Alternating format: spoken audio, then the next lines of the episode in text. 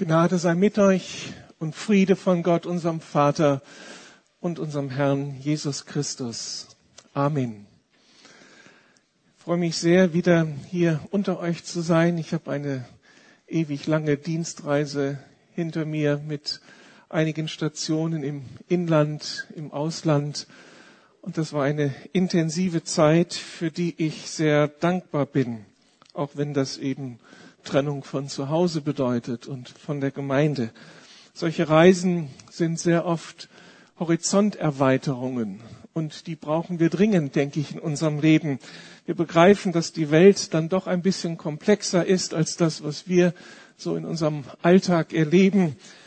Ich erlebe dann schnell, wie die Kirche Jesu Christi bunter ist, als ich sie mir so manchmal vorstelle und dass die christlichen Erfahrungen so viel gestaltiger sein können, als was ich mit Gott erlebe. Und auch Theologie so viel tiefer und herausfordernder, aber auch schöner sein kann als das, was ich schon begriffen habe. Also sehr intensive Wochen liegen hinter mir. Der Höhepunkt war sicher die Leiterschaftskonferenz in London, organisiert von dieser sehr schönen ähm, weltweit anerkannten und relevanten Gemeinde Holy Trinity Brompton, die den Alpha-Kurs entwickelt hat. Und mit diesem Kurs sind ja, ich weiß nicht, viele Millionen Menschen Christen geworden weltweit. Und Gott benutzt dieses Instrument sehr, um seine Kirche zu bauen. Konsequenz aus dieser Erfahrung ist für mich einmal neu hellwach zu sein für das, was Gott tut, für das, was Gott ist, belehrbar zu sein, immer wieder bereit zu sein, Neues zu entdecken und mich auf das Neue einzulassen, das Gott schenkt. Und das wäre auch eine Konsequenz für das, was ich jetzt gleich predigen möchte. Wenn das für die Kirche gilt, wenn das für diese Welt gilt, dass das immer größer ist als das, was wir schon begriffen haben und erlebt haben, dann gilt das sicher auch vom lebendigen Gott. Er ist immer größer, tiefer, vielgestaltiger, umfassender, als wir jeweils begriffen und schon erlebt haben. Und ich hoffe, dass das ein und andere vielleicht auch Entdeckungsreise für euch heute ist mit dem Predigtext und mit dem Thema, das ich mir gestellt habe. Ein Vers aus der Apostelgeschichte, mit der Überschrift, die ich jetzt hier mal so formuliert habe, wenn du einen Tröster brauchst. Und der Vers aus der Bibel ist der Vers aus Apostelgeschichte 9, Vers 31. Da heißt es, die Gemeinde in ganz Judäa, Galiläa und Samarien erlebte nun eine Zeit der Ruhe und des Friedens die Christen wurden im Glauben gefestigt und lebten in Ehrfurcht vor dem Herrn. Und weil der Heilige Geist ihnen zur Seite stand, wuchs die Gemeinde ständig weiter. Lasst mich beten, dass wir uns auf eine Entdeckungsreise begeben können und von diesem Wort profitieren. Danke, Vater, für die Chance, dass wir heute als Gemeinde hier Pfingsten feiern dürfen und dir, Heiliger Geist, auf die Spur kommen dürfen. Wir meinen manchmal, dich schon verstanden zu haben und all das zu haben, was du anbietest. Und dann bist du doch immer wieder der ganz andere, der viel größere. Herr, hilf, dass wir heute Morgen so demütig sind, so bescheiden sind, dass wir vor dir formulieren. Lehre uns, Herr. Lass uns tiefer verstehen, wer du bist und offen sein für dein umfassendes Wirken in unserem Leben. Danke, Herr, für deine Nähe jetzt hier. Amen. Dieser eine Vers beschreibt eine Momentaufnahme der ersten christlichen Gemeinde kurz nach dem Auftreten Jesu und diesem großen Pfingstereignis, das ich ja gerade vorgelesen habe. Dieses Pfingstereignis war ja mit einem grandiosen Start der ersten Gemeinde verbunden. Auf Einladung des Petrus am Ende seiner Predigt reagierten damals 3000 Menschen in Jerusalem und sie wurden der Gemeinde hinzugefügt. Das war eine Gemeindegründung, so wie man sie sich erträumt. So mal eben von einem Tag zum anderen, von null auf 3000. Ich weiß nicht, ob mir das schmecken würde, denn das riecht nach Arbeit. Aber das ist natürlich erst einmal etwas, wenn Volk Gottes, wenn Kirche so in Bewegung kommt. Aber das war ja nur der Auftakt. Das andere folgte dem sofort auf den Fuß. Das Establishment, das Religiöse in Jerusalem reagiert eben gar nicht begeistert und fragt nach und setzt diese junge, dynamische Gemeinde sofort unter Druck. Einer ihrer radikalsten Vertreter war Paulus, den wir gut kennen, denn er war später der große Theologe und Missionar genau dieser Gemeinde und gründete ganz viele. Aber zu diesem Zeitpunkt war er noch ein erbitterter Gegner und versuchte, die geistlichen Leiter, die nun hervorgerufen wurden und Verantwortung nahmen, zu verfolgen, ja umzubringen. Aber dann griff eben Jesus, der Herr der Kirche, selbst ein und drehte diesen Mann um, bekehrte ihn, veränderte ihn. Und das hatte am Ende den Effekt, dass ein wenig Ruhe eintrat in die Szene. Und das beschreibt unser Text hier. Die Gemeinde in ganz Judäa, Galiläa und Samarien erlebte nun eine Zeit der Ruhe und des Friedens, weil Paulus umgedreht worden war und jetzt alles neu sich arrangieren musste. Und diese ersten Christen mit den Gemeinden, die sich jetzt so entwickelten, nutzten diese Zeit. In unserem Text heißt es, die Christen wurden im Glauben gefestigt und lebten in Ehrfurcht vor Gott, dem Herrn. Gemeint ist, Gott wurde ihnen in dieser Zeit immer wichtiger. Sie nahmen Gott wirklich ernst das verbirgt sich hinter diesem Begriff Gottesfurcht haben. Sie nahmen Gott wirklich ernst. Sie nahmen ihm beim Wort. Sie machten ernst damit, dass sich Gott als Gott vorstellt. Mit all seinen Verheißungen, mit all seinen Lebensweisheiten und Wahrheiten. Und sie stellten ihr Leben auf ihn ein. Er wurde wirklich Zentrum ihres Lebens. Das musste ja alles entdeckt werden und neu durchdacht werden. Und diese erste Gemeinde entfaltete das und lebte in dem. Sie veränderten diese ersten Christen ihr Denken, ihr Verhalten, ihren Lebensstil. Und sie verfolgten dieses neue Ziel, Christus nun allen Menschen bekannt zu machen.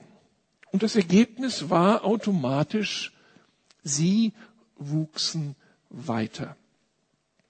Das heißt in unserem Text, weil der Heilige Geist ihnen zur Seite stand, wuchs die Gemeinde ständig weiter. Da lebte etwas, das so brisant war, dass es andere Menschen anzog. Immer mehr Gemeinden wurden gegründet und die Gemeinden selbst wuchsen. Wörtlich übersetzt heißt dieser Satz, wenn man das griechische Neue Testament berücksichtigt, und die Gemeinde mehrte sich durch den Trost des Heiligen Geistes. Durch den Trost des Heiligen Geistes. Und das ist mir ins Herz gefallen.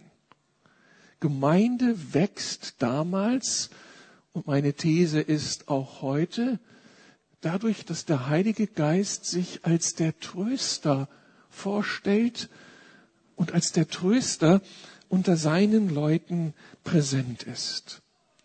Und damit kommen wir dem seelsorgerlichen Dienst des Heiligen Geistes auf die Spur.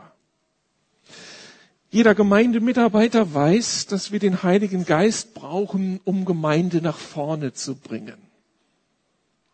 Ohne seine Kraft, ohne seine Dynamis, ohne seine verändernde Kraft, die Dinge in Bewegung bringt, kann eben Gemeinde nicht wachsen.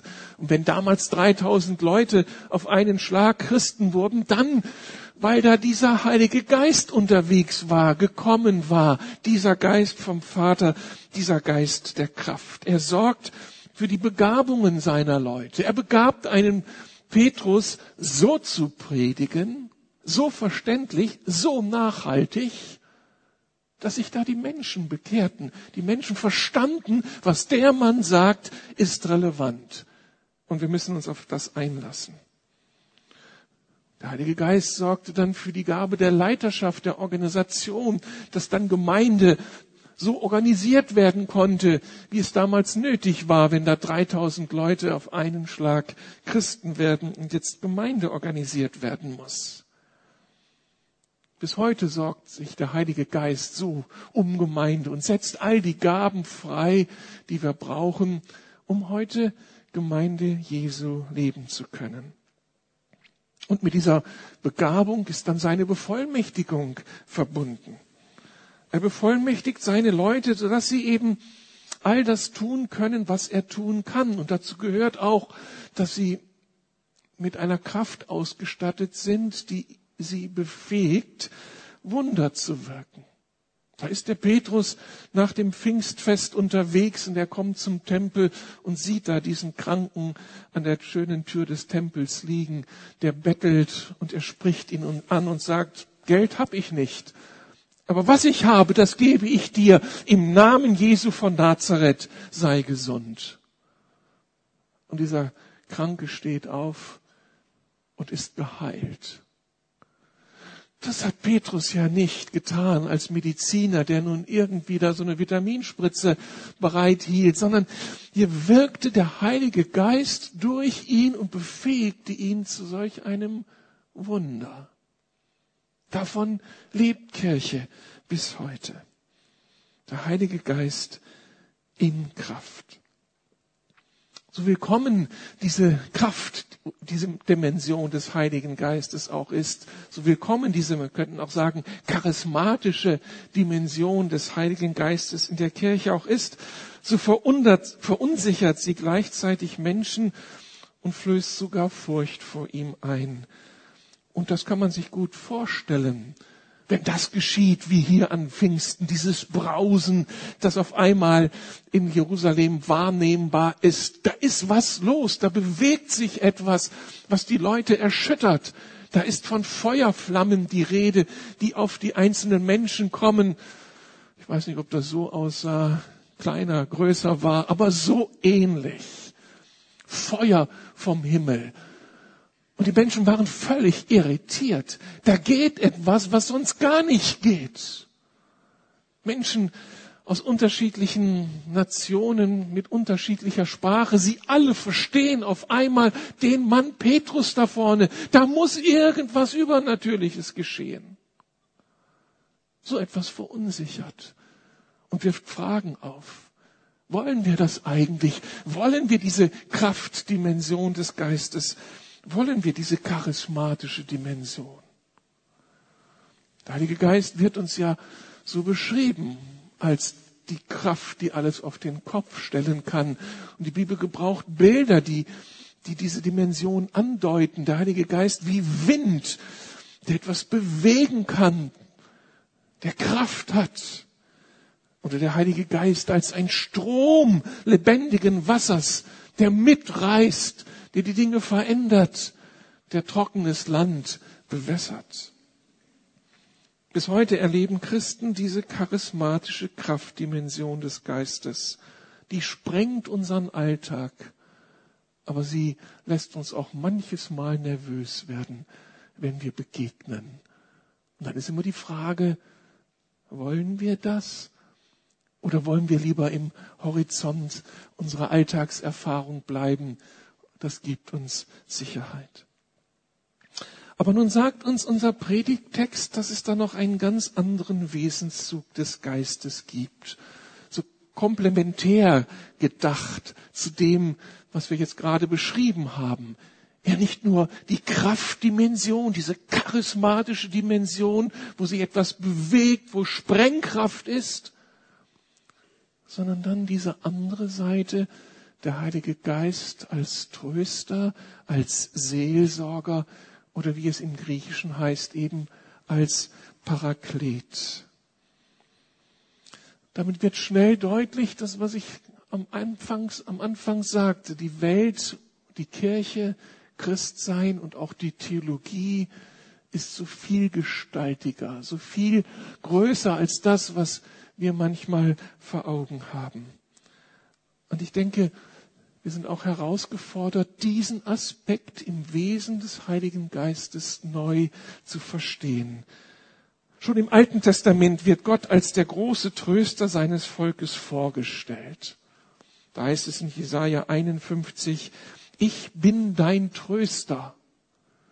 In der griechischen Übersetzung dieses Verses heißt es dann eben, ich bin dein Paraklet, dein Beistand, dein Seelsorger, dein Tröster, sagt Gott von sich selbst.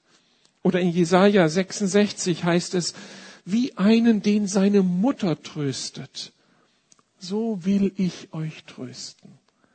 Das ist also tief im Wesen Gottes verankert. Einer, der auf uns zukommt und der trösten will. Gott nicht der Einpeitscher, der sagt, wo es lang geht, der uns aber fordert mit seinem Willen, mit seinen Geboten, sondern ein Gott, der uns so nah sein will. Ein Gott, der trösten will, ein Gott, der Tränen abwischen will. Ein Gott, der Nähe sucht zu uns. Das war also schon im Alten Testament ein Aspekt im Wesen Gottes und Jesus bestätigt das, macht deutlich, dass er der erste Tröster sein möchte seinen Leuten gegenüber und damit das alle ermöglicht, allen ermöglicht wird und auch der künftigen Kirche, damit auch das uns möglich wird, sendet er seinen Geist, der ihn eben auch heute hier und überall in dieser Welt den Heiligen Geist, der durch den Heiligen Geist präsent ist und diese tröstende Funktion dann übernimmt im Leben derer, die zu Gott gehören. So hat Jesus gesagt in Johannes 14, Vers 16, ich werde den Vater bitten und er wird euch einen anderen Tröster, also einen Tröster an meiner Stadt geben, dass er bei euch sei in Ewigkeit. Und vielleicht kann dieser Aspekt des Wesens des Heiligen Geistes dazu beitragen, dass du mehr Vertrauen in diesen guten Geist entwickelst.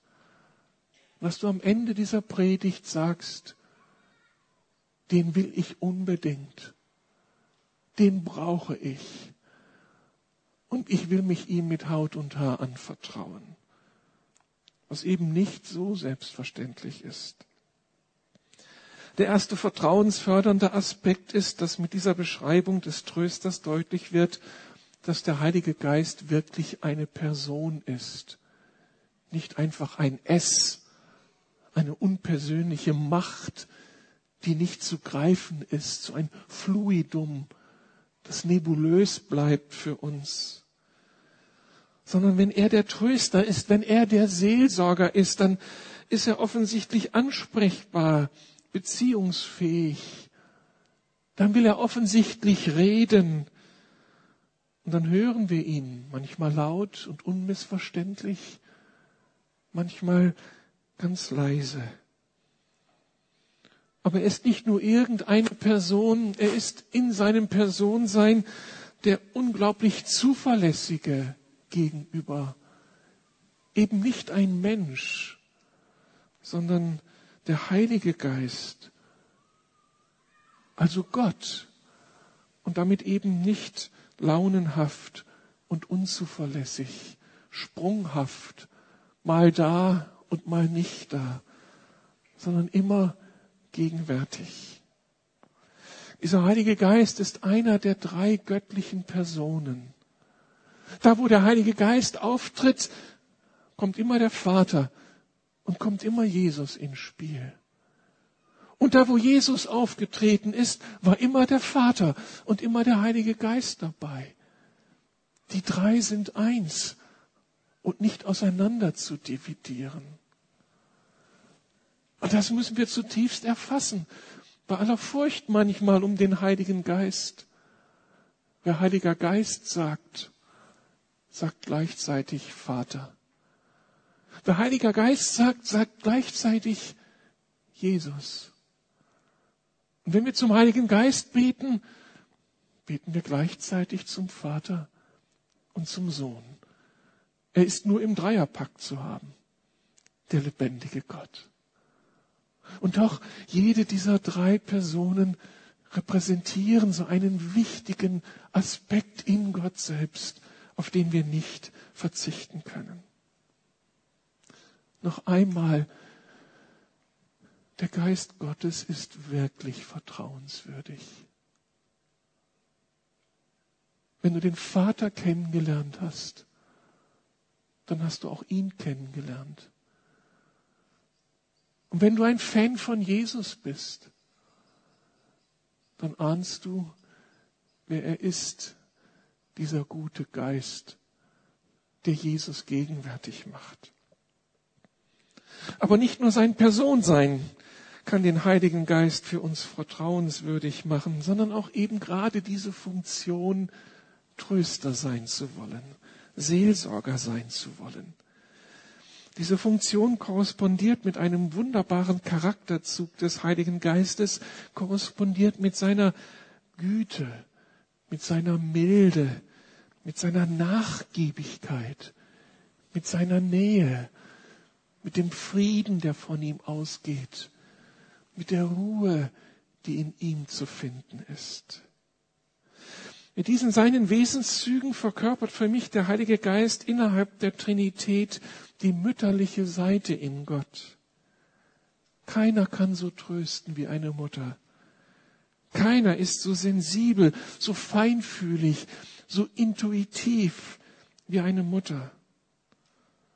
Und darum ist es kein Zufall, wenn in der hebräischen Sprache das Wort für Geist, Ruach, meistens in der weiblichen Form gebraucht wird. Das heißt, wir müssten Psalm 143 eigentlich so lesen, deine gute Ruach, sie führe mich nach Bahn. Oder Jesaja 63, Vers 14, so brachte sie, die Ruach des Herrn, uns zur Ruhe. Oder Hesekiel 36, da müssten wir eigentlich übersetzen, und ich will euch ein neues Herz geben, sagt Gott, und eine neue Ruach in euer Inneres geben. In Gott findet sich also der Vater und die Mutter. Und es ist Jesus, der uns den Weg nach Hause ins Elternhaus, ins Vaterhaus und Mutterhaus Gottes erschlossen hat. Und Jesus sagt nun von diesem Heiligen Geist, der Heilige Geist bleibt euch und er wird in euch sein. Und an Jesus selbst haben wir etwas von diesem Geheimnis bewusst äh, äh wahrgenommen, als Jesus getauft wurde, wurde am Jordan von Johannes, dem Täufer da lesen wir, wie der Heilige Geist auf Jesus kommt in der Gestalt einer Taube und wie dieser Heilige Geist auf Jesus ruhte und bei Jesus blieb. Darf ich euch das versinnbildlichen? Ich habe jetzt nichts anderes. Der Heilige Geist kam auf Jesus in der Gestalt einer Taube und er blieb auf Jesus. Und wo überall Jesus hinging, dieser Heilige Geist ging mit ihm und wurde zu seinem Lebenselixier. Und das ist genau das, was uns Pfingsten vermitteln möchte. Er will auch zu uns kommen, um dauerhaft in uns zu wohnen. Er will nicht nur vorübergehend Gast sein, oder Gast sein, wenn wir richtig funktionieren, wenn wir uns an seine Gebote halten und ihn nicht betrüben. Weißt du, dass der Heilige Geist auch bleibt dir, bei dir bleibt, wenn du Mist gebaut hast? Wenn du Worte gesprochen hast, die nicht gut waren? Wenn du an Orte gegangen bist, die nicht deine Orte sein sollten? Er ist immer mitgegangen überall hin.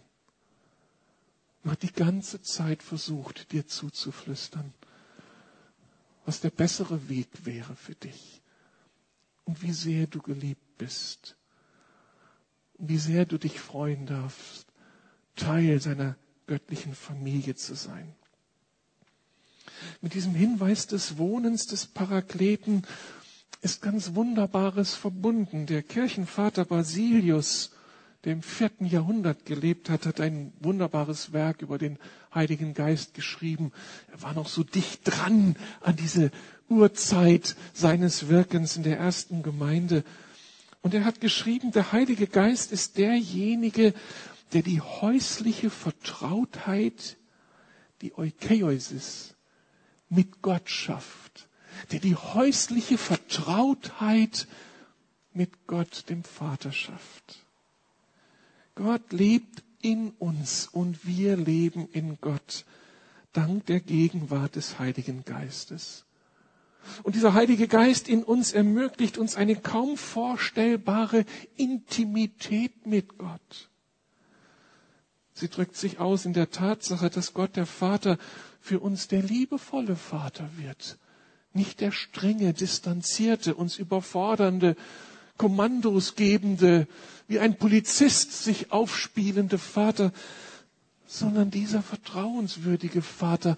Paulus spricht ja davon, dass wir Abba zu Gott sagen. Papa, Vati. Eine Gottesbeziehung also voller Vertrauen. Das ist Intimität und nicht distanzierte Gottesbegegnung. Diese Vertrautheit, diese häusliche Vertrautheit, die der Heilige Geist ermöglicht, drückt sich darin aus, dass Gott uns im Hören auf sein Reden seine Geheimnisse anvertraut. Das ist doch das Geheimnis der Prophetie dass Gott ständig reden will, dass Gott uns Geheimnisse anvertraut, die wir von uns aus nicht wissen. Das ist für mich Nähe. Er traut sich, dir etwas mitzuteilen, wenn er prophetisch reden will und schenkt dir ein Wort der Erkenntnis, vielleicht für einen anderen Menschen, der gerade Trost braucht. Du sagst ihm etwas, was bei dem anderen ein Licht anzündet.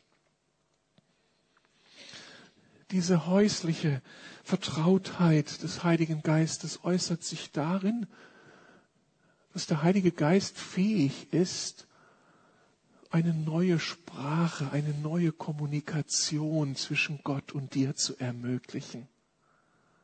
Wenn er diese Gabe der Sprachenrede schenkt, das ist für mich Ausdruck von Intimität, dass Gott sich erlaubt, uns eine Sprache zu geben, die nur ich spreche zu ihm.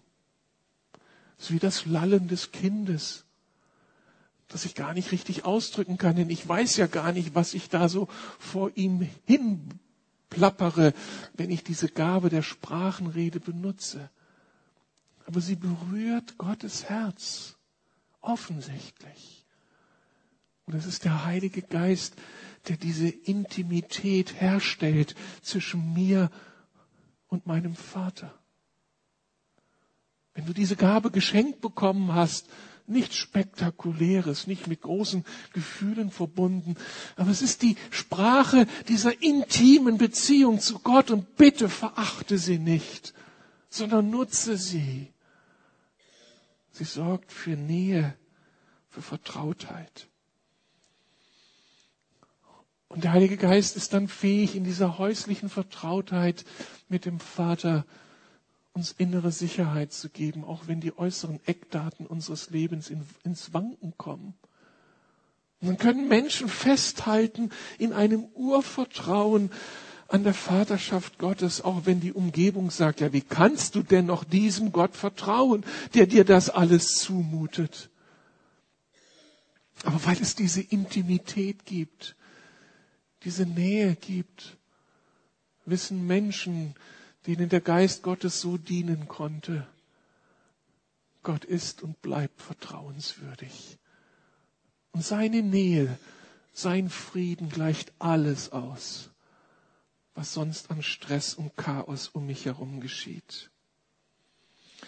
Weißt du, dass der Heilige Geist damit auch die Antwort und das Heilmittel für deine Einsamkeit sein kann?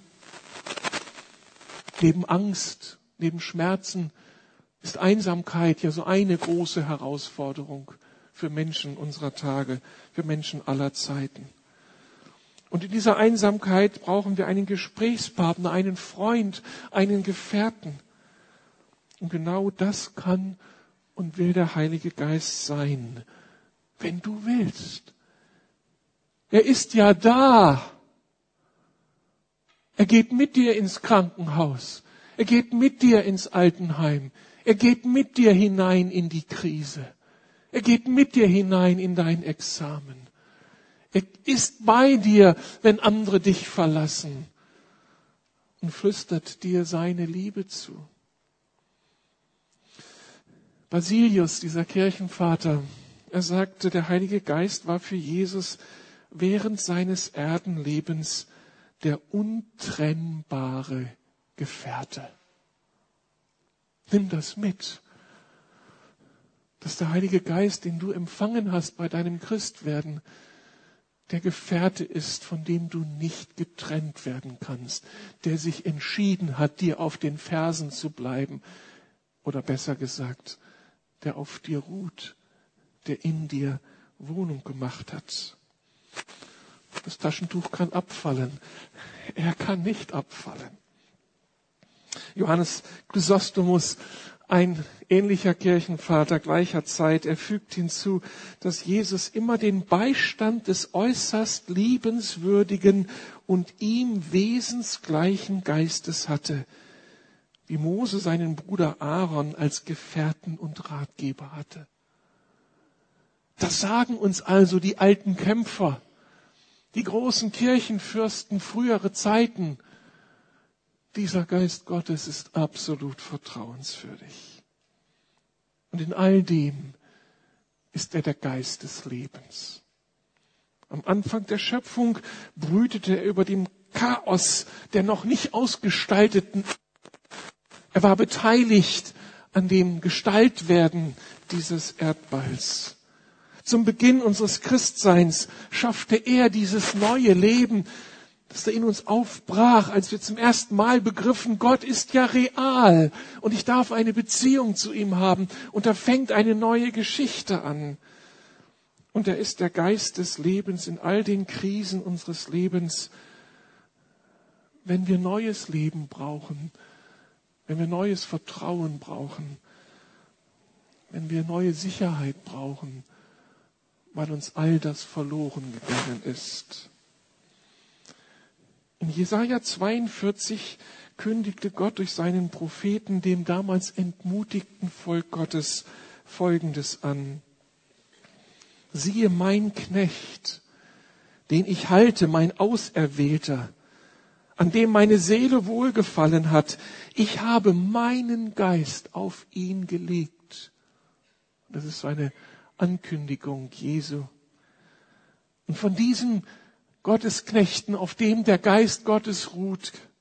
Von dem heißt es, das geknickte Rohr wird er nicht zerbrechen und den glimmenden Docht wird er nicht abschen. Bild hat mich gepackt. Soll ich ihn?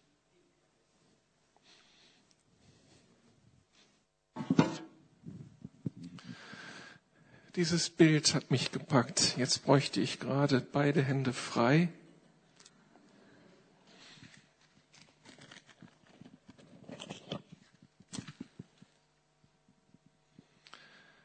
Sieh diese kleine Kerze hier. Eine kleine Flamme.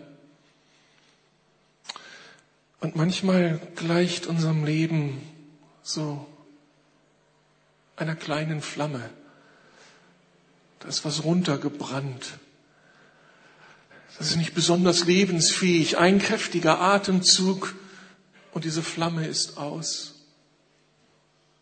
Und ich glaube, dass heute Morgen hier unter uns Menschen sind, die fühlen sich so.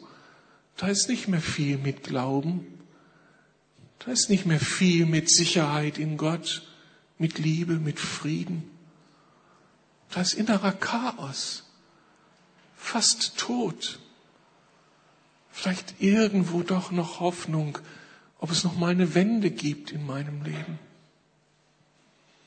Und dann reden wir von dem Heiligen Geist als Wind, als Kraft, der kommt und die Dinge bewegt. Und wenn der Heilige Geist hier als Wind reinkäme, hätte diese Flamme keine Chance.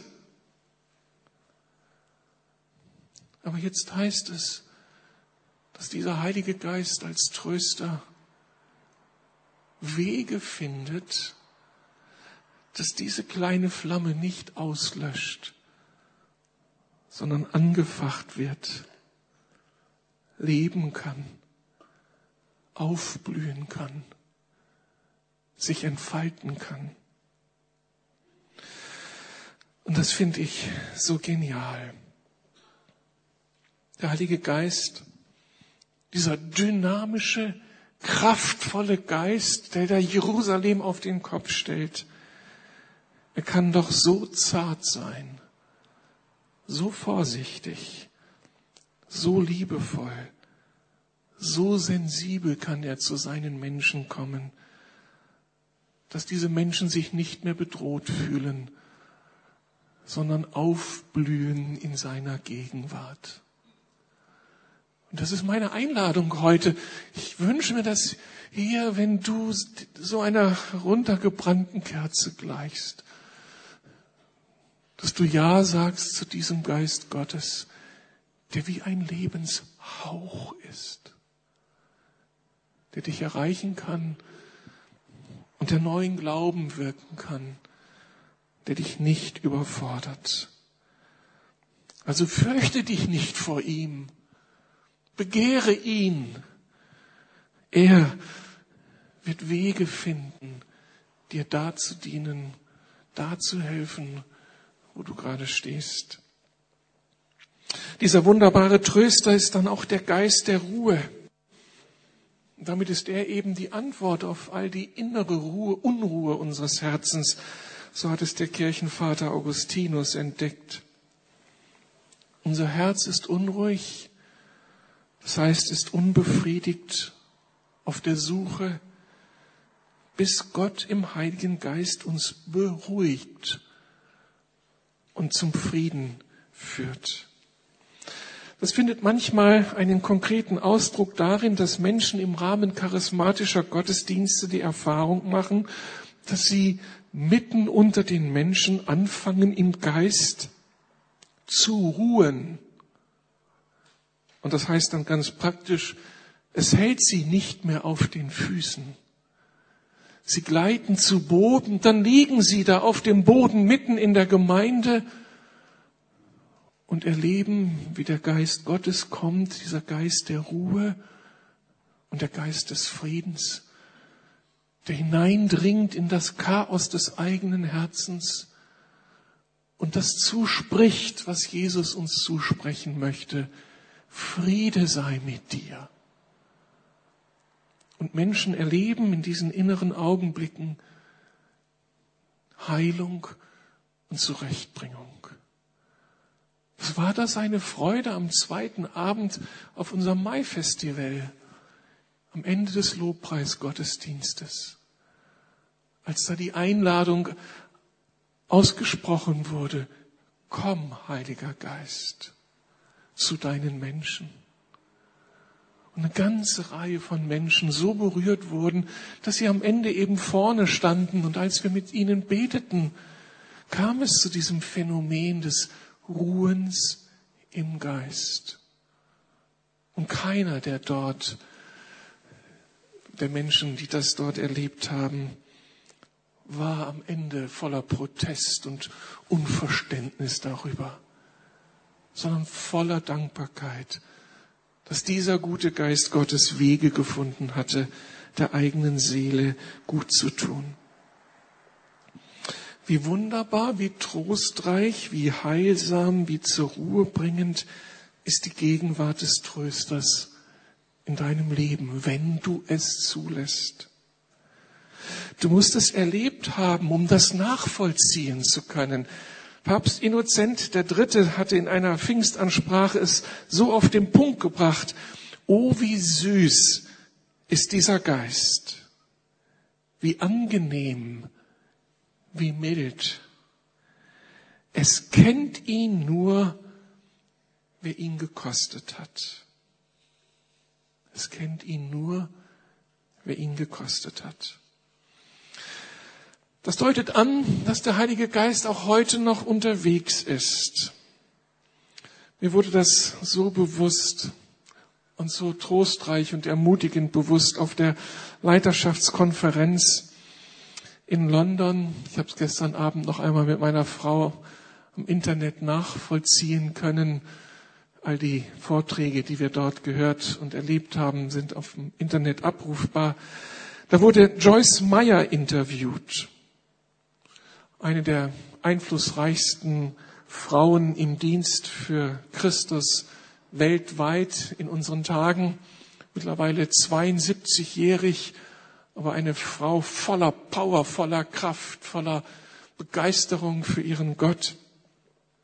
Sie spricht Woche für Woche vor Zehntausenden, hat Radio- und Fernsehprogramme in vielen Ländern der Erde, eben auch in Deutschland hat über 100 Bücher publiziert und ist unter Strom. Mit einer Message ausgestattet. Und diese, ihre Botschaft ist insofern so glaubwürdig, weil sie einen Start ins Leben hatte, der alles andere nur nicht ermutigend war. Und in diesem Interview hat sie das nochmal so mit eigenen Worten erzählt von ihrer katastrophalen Kind- und Teenagerzeit. Ihr Vater war Wochenendalkoholiker. Ab Freitagabend war es zu Ende mit dem Frieden in der Familie. Er war gewalttätig, er schlug seine Mutter, äh, die Mutter hier von Joyce Meyer schlug seine Kinder. Er wurde von allen gefürchtet. Aber das Schlimmste war, er missbrauchte seine Tochter Jahr um Jahr. Die Mutter wusste davon, aber sie griff nicht ein aus Furcht vor diesem gewalttätigen Mann. Diese Erfahrung hinterließ tiefe Spuren in der Seele seiner Tochter. Sie war über Jahrzehnte eine unheile Frau ohne wirkliche Identität. Sie wusste nicht, wer sie war. Eine Frau, die sich immer schmutzig fühlte, schuldig, und voller Scham ausgestattet war. Und das machte sie zu einer harten, zu einer aggressiven, zu einer leistungsbetonten Frau, die, ihren, die in ihren zwischenmenschlichen Beziehungen ständig ansteckte. Keiner konnte es mit ihr aushalten. Sie flüchtete früh in eine erste Ehe, aber die natürlich dann ganz schnell auseinanderbrach. Sie konnte sich nie freuen, sie konnte sich nie entspannen, sie konnte nicht einmal lachen, denn das war ihr verboten worden vom eigenen Vater. Keine Freude, kein Lachen, keine Unbeschwertheit. Die Wende begann, als sie Christ wurde. Und als sie dann nach einiger Zeit diesem Heiligen Geist begegnete, der fortan ihr Parakletos, ihr Tröster wurde, ihr Seelsorger. Und sie erzählt, wie sie keinen Therapeuten hatte, sondern wie dieser Heilige Geist, dieser Tröster, ihr Seelsorger und Therapeut wurde. Und dieser Heilige Geist benutzte dazu das Wort der Bibel, die Wahrheiten der Heiligen Schrift. Als sie Christ wurde, hatte sie einen unbändigen Hunger nach Wahrheit. Und sie studierte das Wort Gottes von vorne nach hinten und von hinten nach vorne. Sie sammelte Menschen um sich und machte Bibelarbeit mit ihnen, so hungrig nach Gott. Und das ließ sie von einer Wahrheit zur anderen Wahrheit kommen. Und der Heilige Geist sehr liebevoll nahm sie an der Hand und Schritt für Schritt veränderte sich dieses harte Herz, dieses wunde Herz. Und sie veränderte sich und wurde heil, wurde fähig, ihren zweiten Ehemann und ihre vier Kinder wirklich zu lieben. Und sie wurde fähig, sich am Leben zu erfreuen. Ihre Lebensbotschaft lautet, Heilung und Wiederherstellung ist möglich. Aber dazu brauchst du Jesus. Und du brauch, dazu brauchst du den Heiligen Geist, der Jesus gegenwärtig macht in deinem Leben. Der dich dann an die Hand nimmt und von Wahrheit zu Wahrheit führt. Aber Voraussetzung ist die, dass wir, dass du, dass ich ihn suchen. Unser Konzept heute ist, dass wir irgendjemanden brauchen, der uns sagt, wo es lang geht, der uns den richtigen therapeutischen Hinweis gibt oder der vollmächtig mit uns betet. Das eigentliche Geheimnis ist, dass wir sagen, komm, Heiliger Geist, komm und sei du mein Seelsorger und Tröster. Komm, lehre du mich. Lass mich entdecken, was hier steht an heilsamen Wort über mein Leben ausgesprochen. Und in dieser Schule des Heiligen Geistes ist Heilung möglich. Brauchst du einen Seelsorger? Brauchst du einen Tröster? Brauchst du Ermutigung und Wiederherstellung?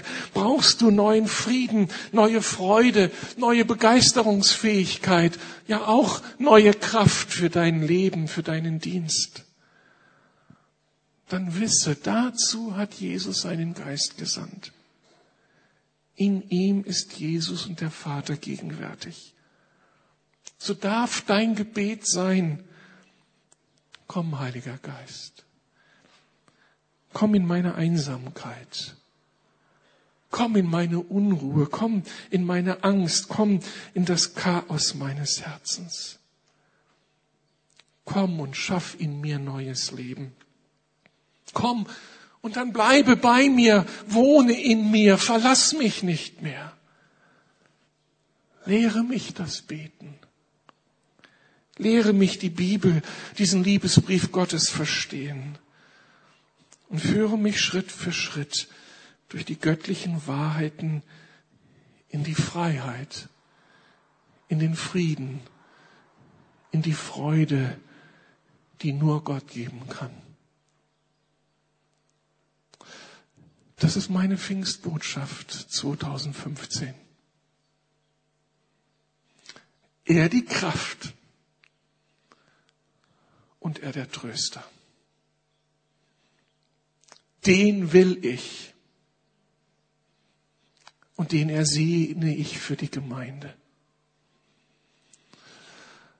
Was ich jetzt nicht gepredigt habe, ist, was passiert, wenn dieser Heilige Geist der Tröster ist. Dann geschieht nämlich das, was hier beschrieben wird. Dann wird Gemeinde relevant. Und dann wächst sie weil der Trost, mit dem wir getröstet wurden, dann der Trost ist, den wir den anderen geben können, die da draußen auf der Straße keinen Trost haben, die in den Asylantenheimen und Altenheimen sitzen, in den Gefängnissen, in den Krankenhäusern. Wenn wir getröstet werden, haben wir einen Trost, der die Welt verändert. Der Staat kann soziale Leistungen einbringen, ja. Aber was der Staat nicht kann und der staatlich beorderte Sozialarbeiter, den Trost Gottes zu den Menschen zu bringen. Das wird unsere Aufgabe sein. Als Beschenkte zu beschenken, als Getröstete zu trösten. Und das wird dann nie überfordernd sein, weil wir immer zuerst seine Liebe erlebt haben. Und dann können wir so gerne lieben. Ich bin für ihn. Und ich möchte jetzt so zum Schluss ihn einfach nochmal einladen und ihn bitten, komm, Heiliger Geist. Das hat die Kirche seit Jahrhunderten getan alle Kirchen, aller Konfessionen. Und immer wieder ist er gekommen und ist er geblieben. Ich möchte also einfach beten, ohne Musik, ohne alles. Komm, Heiliger Geist, zu den Menschen hier in diesem Gottesdienst. Und du öffnest dich einfach ihm, wenn du das möchtest. Und sagst, ja, komm in mein Leben. Komm als der Seelsorger, der mich an die Hand nimmt. Komm als der, der meine, diesen glimmenden Docht wieder zum Leben bringt. Wirke du. Darf ich das für euch tun? Lieber Herr, ich bin so dankbar, dass ich so etwas predigen darf. Du, der große Gott, der mit einem Wort alles auf den Kopf stellen kann, der eine Heiligkeit und eine Größe repräsentiert, die uns zittern machen könnte. Und du bietest uns im Heiligen Geist eine solche Nähe an, einen solchen Trost, eine solche Zärtlichkeit, eine solche Intimität. Das ist unglaublich. Vergib uns unsere Angst. Vergib uns unsere Vorbehalte. Vergib uns unsere Gleichgültigkeit. Vergib uns unsere Geringschätzung. Geist Gottes, du großer Gott, Vater Jesus, wir begehren dich. Danke, dass du zu uns gekommen bist, als wir Christen werden wurden. Dass du seit dem Tag bei uns bist. Aber ich möchte dich trotzdem bitten, komm und übernimm neu die Initiative. Komm, tritt in den Vordergrund. Komm, nimm Initiative, heile, verändere, stärke, richte auf. Und komm zu denen, die dich noch gar nicht kennen. Vielleicht ist da eine Ahnung, heute Morgen, dass du realer bist als je gedacht. Komm zu den Menschen, die dich noch nicht kennen. Zünde ihnen dein Licht an. Komm und tu dein Werk jetzt hier. Komm, wirke unter uns.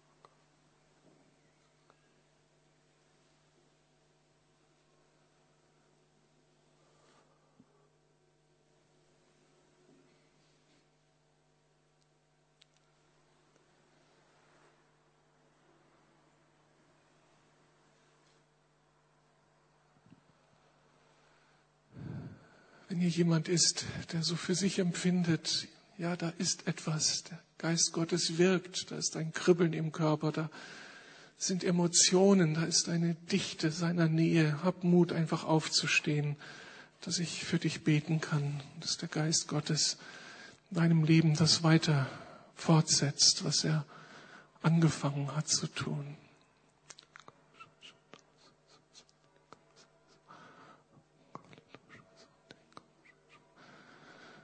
Danke, ja, ich sehe euch. Danke, Heiliger Geist, dass du wirkst. Danke, Geist Gottes. Danke.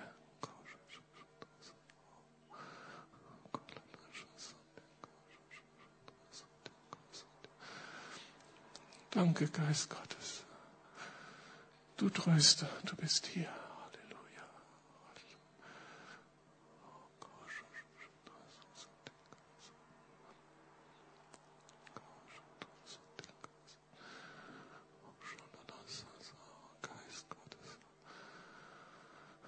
Danke für dein Werk hier unter uns, dass du Menschen anrührst. Ich möchte meine Geschwister die dein Reden erleben, segnen in deinem Namen jetzt gerade, Herr. Du hast angefangen, etwas Neues zu tun und ich spreche ihnen zu, dass du in ihnen wohnst und dass du weitergehen willst und dass du dich mitteilst, dass du Heilung schaffst und Leben.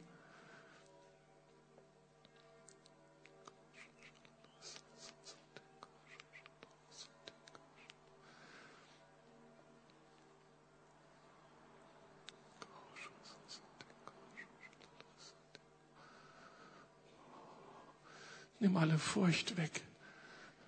Beschenke sie mit deinem Frieden. Beschenke sie mit deiner Kraft. Beschenke sie mit deinem Trost. Und lass sie in die Fülle von Freude und von Frieden hineinkommen.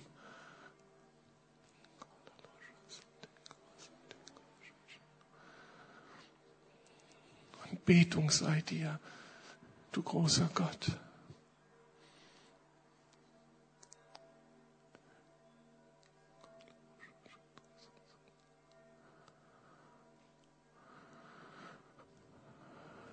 Und so, Herr, gehen wir in diese weiteren Pfingsttage in der Gewissheit, dass du als der gute Geist mit uns gehst, uns in dein Wort hineinführst, uns belehrst, uns mit all dem beschenkst, was wir an inneren Prozessen brauchen, um zu gesunden.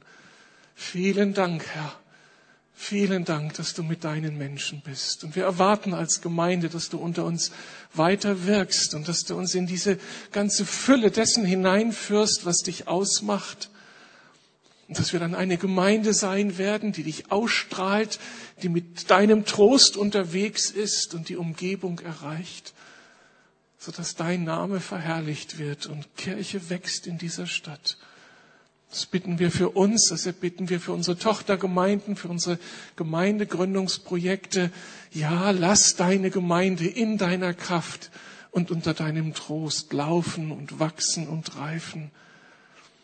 Das ergreifen wir im Namen Jesu. Amen.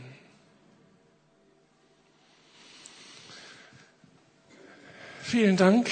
Wir kommen zum Ende des Gottesdienstes aber halten hoffentlich fest, was wir gehört haben und vertiefen das im Lesen der Schrift und vertiefen dessen, was er uns sagen möchte. Wir singen ein Schlusslied, sammeln dabei unsere Kollekte ein. Vielen Dank für all die, die uns hier unterstützen in der praktischen Gemeindearbeit.